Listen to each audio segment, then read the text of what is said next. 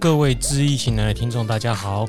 今天是啊，泽汉继续上一次我们谈荣格观点的第二集。那也好一阵子没有见面啦，呃，所以简单的说起来，我们就从上次的内容继续的谈下去。喜欢的朋友，欢迎多多给我回馈，并且到我们的 Apple Podcast 给我们五星好评，谢谢。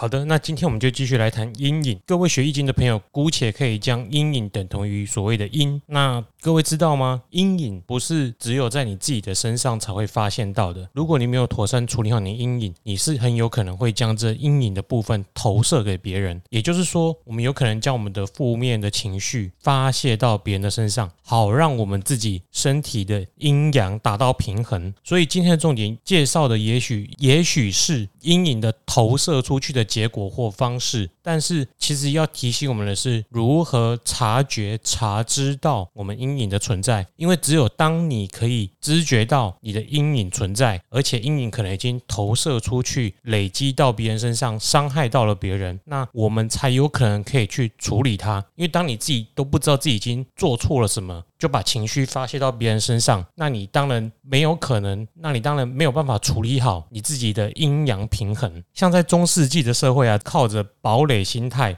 盔甲承载、武力夺取，还有男性对女性的绝对所有权和城邦之间的相互围堵而发展起来。这种社会就是我们所熟悉的，像在近代以前、啊清代以前那一种完全由父权、皇权所建构起来的社会。只有我们称之为圣人的个体，就是每个宗教或者是每个思想有名的思想家，他能够有他自己的一套逻辑方法，去妥善处理自己的阴影，并且将这些方法推广到这个社会上，帮助很多人能够处理好自己的阴影，甚至处理好这个社会的阴影，那就是所谓的圣人。呃，打个比方好了，六祖慧能，这是宗教界的圣人。那在更早以前，道家的老庄或者是儒家的孔子，就是这一类所谓的圣人。也就是说，处理这个阴影，察觉到，如果呃各位有去内观正念，就是所谓的禅坐冥想，大家都可以知道有一个要诀，就是说我们要察觉到我们所感觉的感觉，就是我们要去知道哦。比如说我在打坐的时候，嗯、应该说这个冥想正念。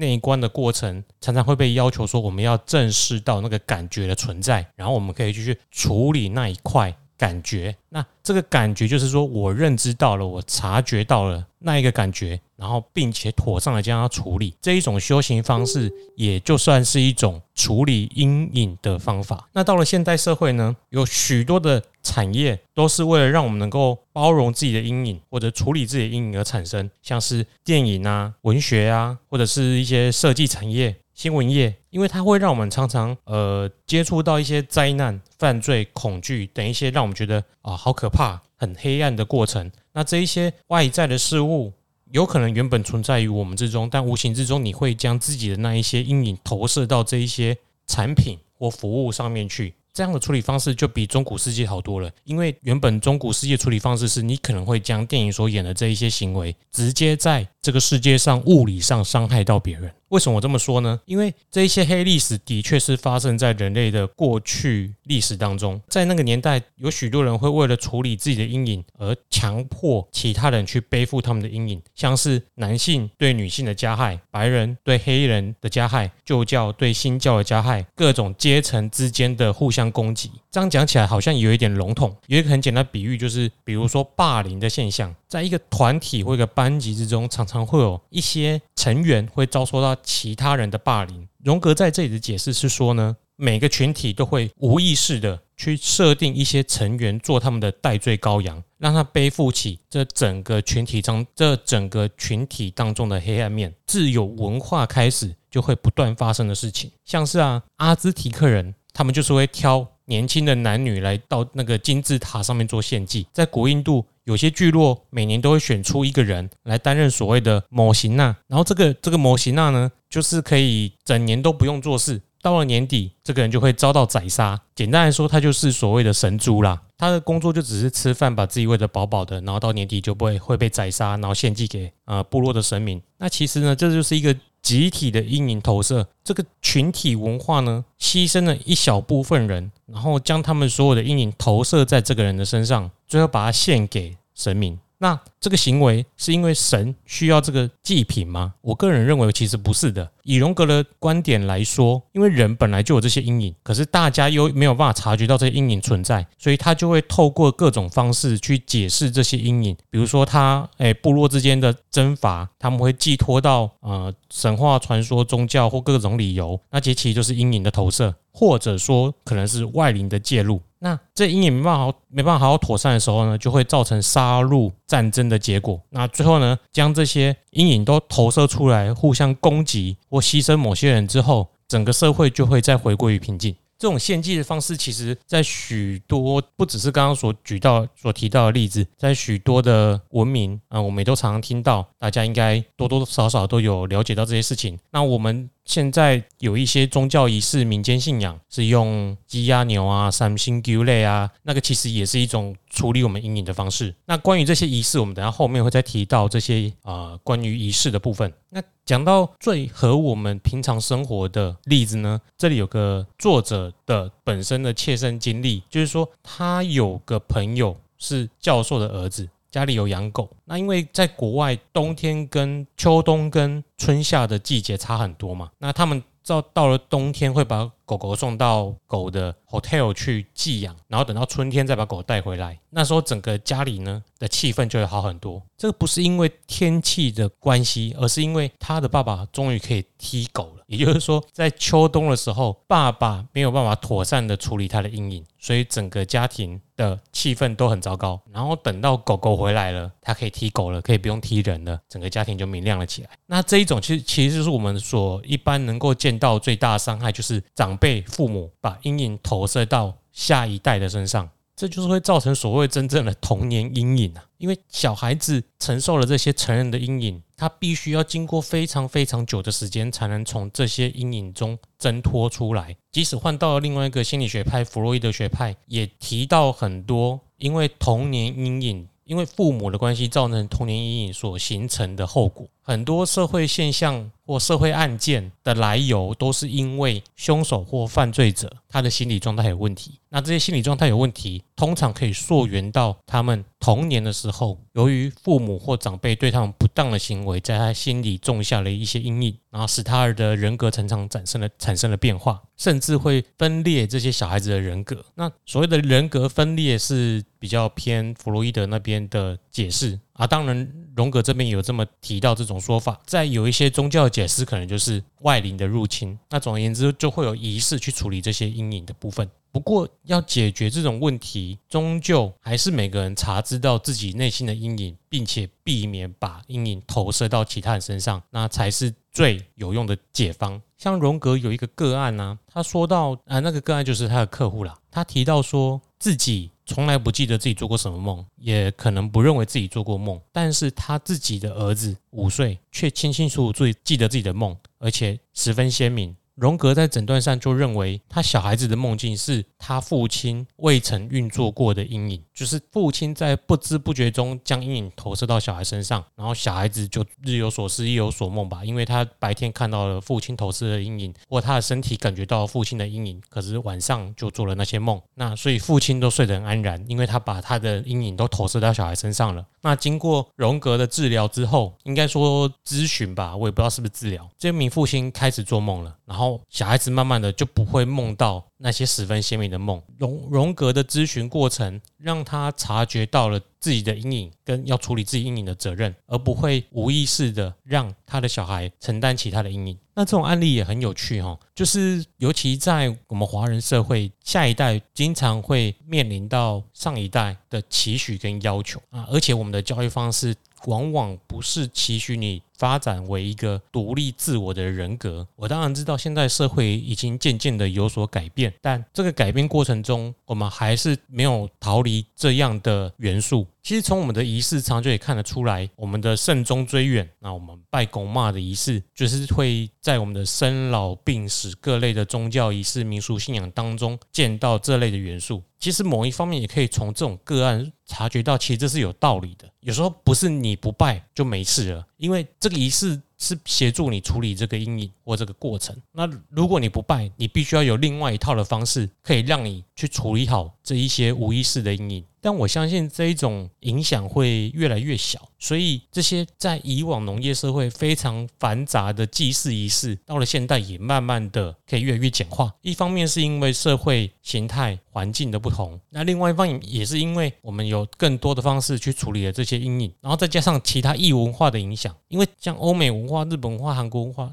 先暂且不说东方的儒家文化好了。总而言之，全球化的影响，我们。知道了更多处理阴影的方式，也许我们不知道它是处理阴影方式的，但是总是各种方式有各种人喜欢嘛。那喜欢它可以帮助他处理好，那就好了。那这样子的祭祀仪式也就会越来越全球化，然后就可以慢慢协助你能够妥善处理前一代、前前一代再上面去一代的各种累积下来的阴影投射。所以说这些仪式通常我们在处理上并不是没有道理的。透过荣格的观点。啊，我们也知道他是真正有影响力的。那当然啦，除了阴影之外，我也会相信他，有光明的那一面。那光明的那一面，也许就是所谓的祖德流芳。这些祖先们呢，会透过虽然也是无意识，但是是好的光明面，投射到接下来的子孙上面。然后子孙的发展就会更好。那如果你到美国没有拜祖先的习惯，也就是说他们的文化本来就是培养你成为独立的人格。然后呢，在死这件事上面，欧美的长辈也比较不会将意识投射到下一代人身上，或者是他有投射，但是因为在死的这个仪式上，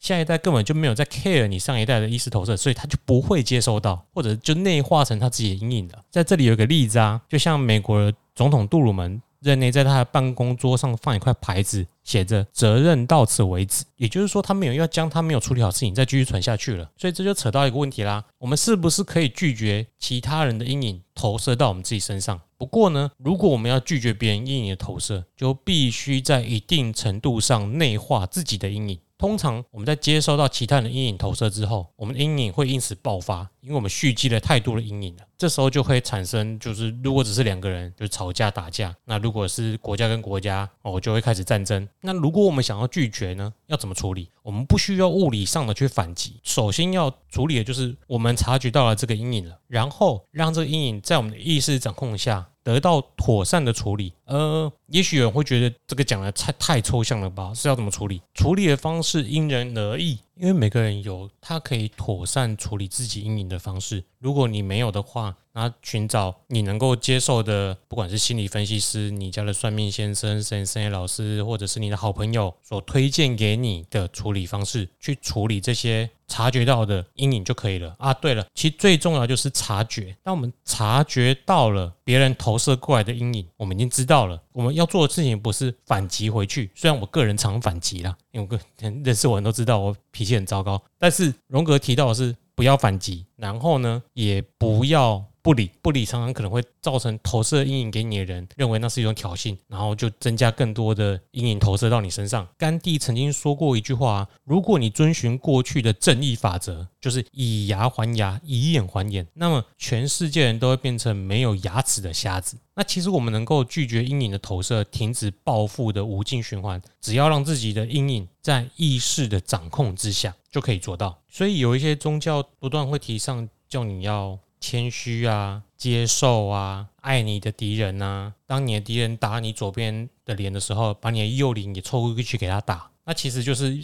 针对某些人，就是建议某些人能够处理阴影的方法。另外反过来说啊，不只是别人对我们的阴影投射会造成我们的伤害，其实如果我们去咒骂别人，将我们的阴影投射给其他人，也会对我们自己造成伤害。因为这会让我们的自我心理层面，就是冰山下面那一块的自我，流失了许多的冰块。这个阴影的理论提倡到，我们需要跟我们的黑暗面做连结，才能自我成长。而且我们没有权利为了摆脱我们不想要拥有的那些导致我们不舒服的原因、感觉和方法，然后就将阴影投射到其他人的身上。听起来其实蛮宗教的，就是我们不要造业。免得种了什么因，以后又得了什么果，所以以后别人会将类似的阴影投射到我们身上。但是这又回到，其实这一次我们要讲最重要的点，就是有意识的去察知、察觉，这也是修行中最重要的一个动作。当我们察知或察觉到的时候，我们才有办法去处理，才有办法让自己客观的去面对阴影所带来的困扰，以及如何的去将阴影阴影收拾好。这里有一个小故事哦，是在一个日本的小渔村，有一名少女怀孕了。可是这个少女明明就跟父母住在一起啊。那在那么封建保守的乡下，所有的村民都去逼迫她说出小孩父亲的名字，要她一定要将谁跟她嗯啊的人说出来。然后在愤怒咒骂很久之后，这位少女就坦白说是村子里面的禅师。所有的村民都跑去找这名禅师对峙。那这个禅师只说了什么，你知道吗？他就说：“好吧。”那接下来的好几个月哦，所有的村民都瞧不起这位禅师。之后有个离开村庄好一阵子的年轻人回来，他开口要求说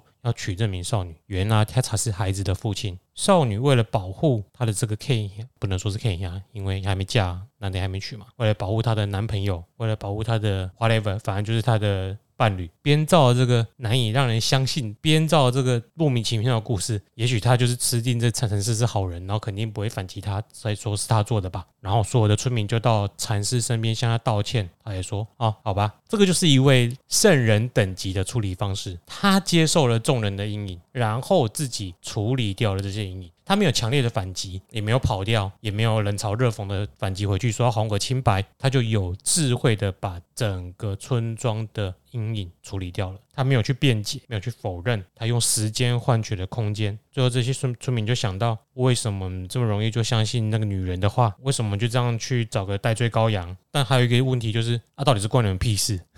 这是一个故事啦，不是故事预言，而不是一个真实的故事。但是是一个很好说明，如果我们能够有效的处理阴影。的确是可以为一个群体带来和谐、带来平安。不过呢，我们只有在一定程度上的内化、掌控、察觉到这些阴影，因为我们察觉到了，所以我们就不会有这些报复的意图和想法。因为我们想要解决它，我们不想要以牙还牙、以眼还眼嘛。那我们要克服了这一些，才有可能达到这种境界。所以他是禅师，我不是，我做不到。所以就可以回到呃，像基督教总是会谈到的一个字，其实一个有效处理阴影的方法就是爱。他们会说去爱我们敌人。这个敌人有就有可能就是你自己的阴影，因为你的阴影可能会破坏着你，所以我们必须去爱我们自己。也因为爱我们自己，所以我们就有可能去救赎，像这位禅师救赎除了他以外的村民。在歌德的《浮士德》当中啊，就演示了这种自我跟阴影的相遇。这个教授呢，因为他的自我跟阴影距离太远了，他没办法好好妥善的处理好阴影，所以这个跷跷板中间支点即将断裂。这个断裂就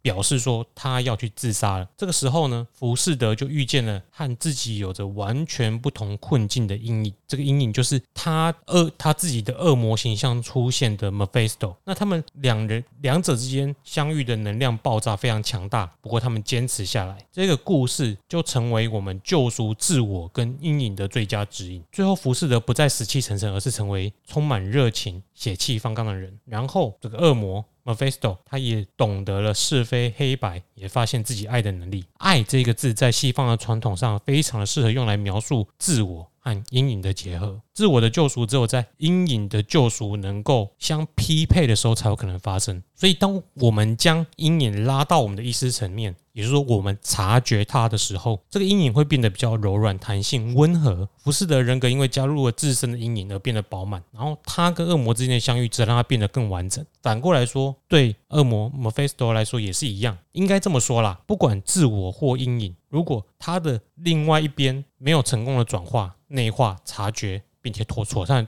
妥善的处理好，就不可能得救。这个磨合的过程会让自我和阴影都回到最初的整体，让阴跟阳回到太初完整的太极图。这个过程就是中间那条中庸之道。在易经的哲理上之上来说，而在西方呢，各位知道吗？路西法就是地狱之王，他曾经是神的一部分，也就是说，他是神的阴影，他从神分裂出来，有了地狱，然后神代表是天堂。而在这个基督教的神话当中，他必须在时间的尽头来临的时候，回到自己应在应要存在的位置。神话描述的一个宏观伟大的故事，但是也适用于我们个人的心理运作，恢复妥善处理这阴影，并找回我们所原本不想去面对的特质。我们每个人都应该要完成的修行的目的。接下来呢，我们要提到的是，阴影不一定是负面的特质，或者是负面的情绪哦。阴影是一个啊、是一个人不被接受的黑暗部分。阴影也可能是把自己最好的一部分投射在另一个人或状况上，像是英雄崇拜就是一种阴影。英雄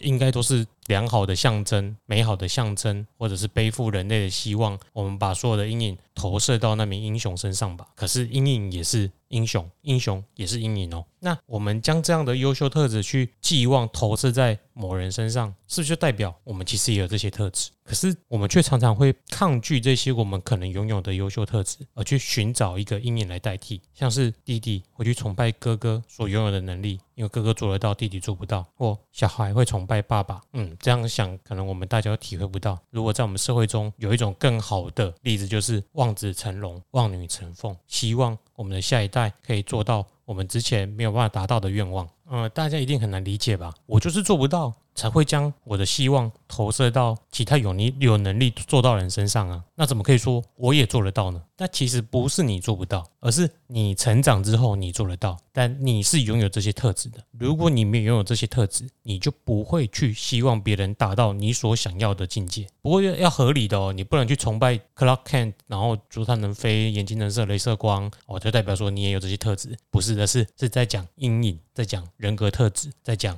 无意识的我。很有趣哦。荣格提醒我们，人们害怕自己的优秀特质，并不亚于害怕自己的黑暗面。如果我们在某个人身上发现黄金，我们通常会，通常对方会用尽力气否认到底。这就是为什么我们会常常沉迷于英雄崇拜，因为我们寄望他人，寄望别人帮我们实现这些愿望，比我们自己去做。要轻松得多，但不管这些特质是好的或不好的，将阴影投射出去，都有可能造成两种错误。第一个就是我们对别人加诸的黑暗或光明，都会对我们所投射对象造成损害，因为这是让对方背起我们的期待。担负了沉重的责任，扮演了我们眼中所想要达到的角色。再来，我们丢开了自己的这些阴影，投射到其他人身上之后，我们得到了好像好像轻松多了，好像得到了一种进化，但我们也失去改变的机会，因为我们失去了动力。很有趣吧？回来我们探讨一下这种阴影投射的概念，会让我想到最近有一部很红的电影叫做《咒》，那有一部动画叫《咒术回战》。那其实这是这一种。也可以用用一种阴影的概念来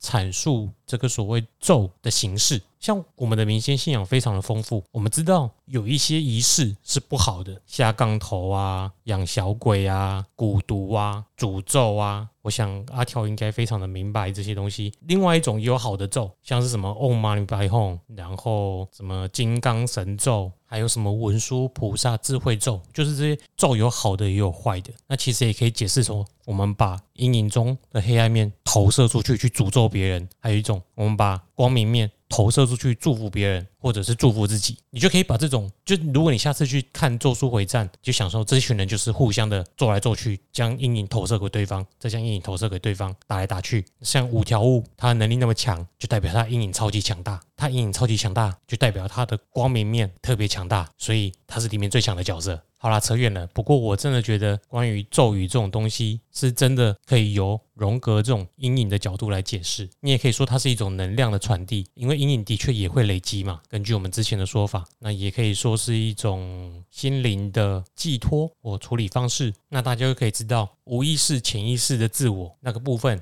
有多么的庞大，所以你在投射你的咒语的时候，你才有那么多的功力子弹可以打。好了，回来继续谈阴影啦。到了人中年的时候呢，我们开始厌倦在这个天平跷跷板的两头来回走来走去的成长方式，我们会开始慢慢的明白说，最佳的状态是中间那个地带，会让我们觉得最舒适。也就是说。哎呀，反正我也就是说一种我们所知道的中庸状态，就是我不要得罪蓝，我也不要得罪绿，我不要得罪美国，我不要不要得罪中国，我们会觉得这样子对我们而言是最舒适的。但是呢，中间地带并不是我们害怕的灰色或者是妥协，而是充满了欢愉和狂喜。宗教世界的宏伟愿景，像是启示录中所描写的，都是基于一种。对称和平衡的扬升感受，我们看到中间地带是同时遵从光明跟黑暗这两端的产物。哎，这个在中国古代的哲学，我们称作它叫做道。这个中庸之道，并不是妥协，而是创造跟合成。我们没有办法在这个中间的地带停留太久，因为这里非常的难维持那样的平衡。我们只要稍微接触到这种境界，就是阴阳天人合一的境界，我们就可以让我们的平凡生活拥有很大的意义。因为我们在长大的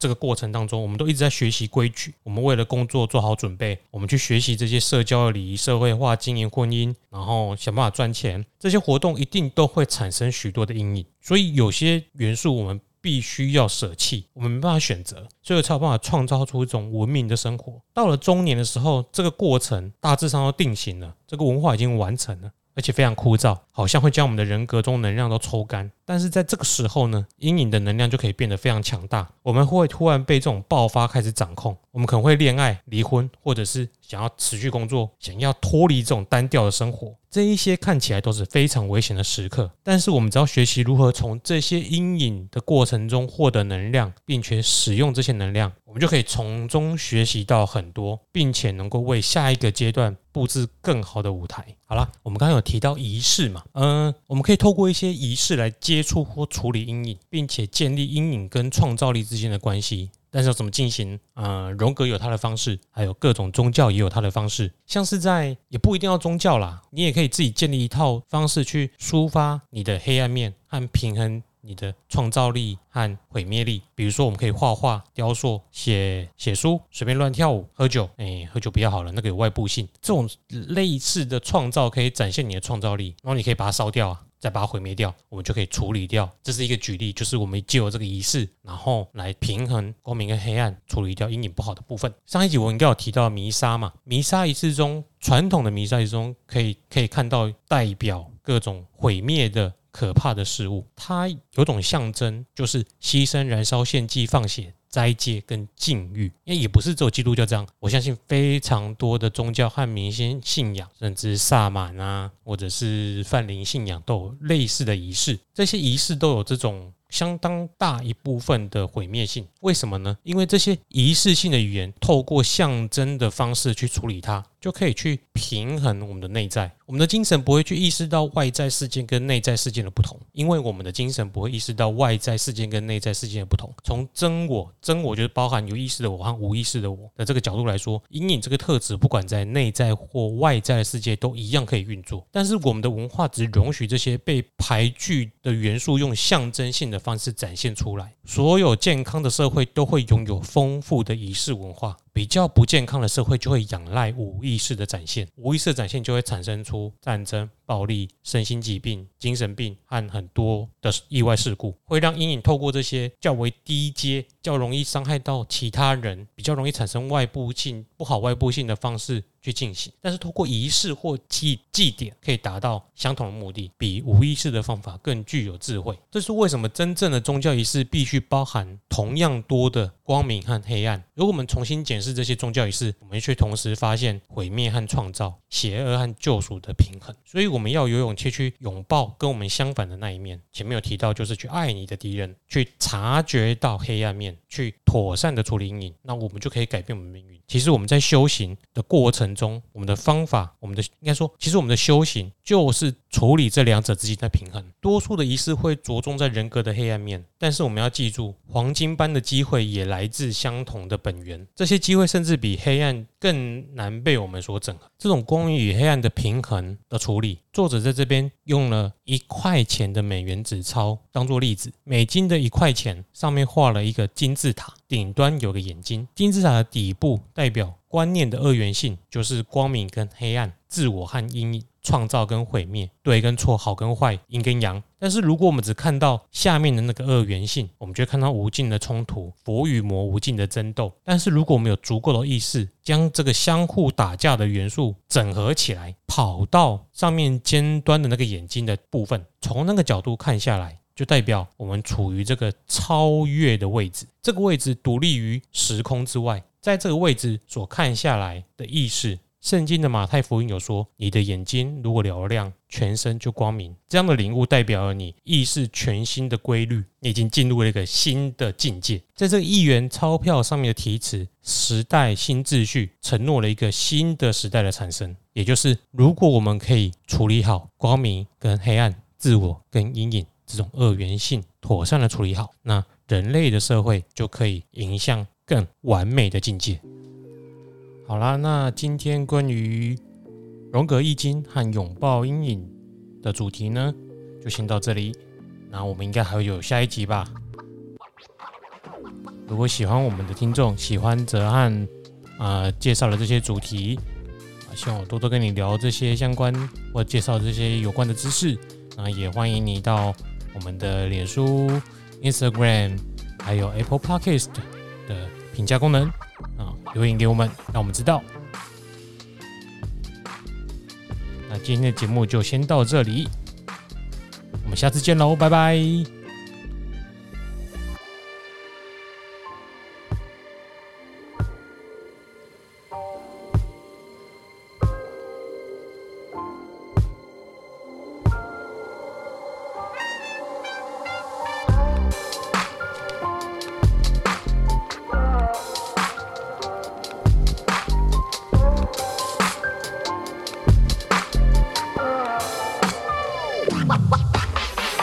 哦。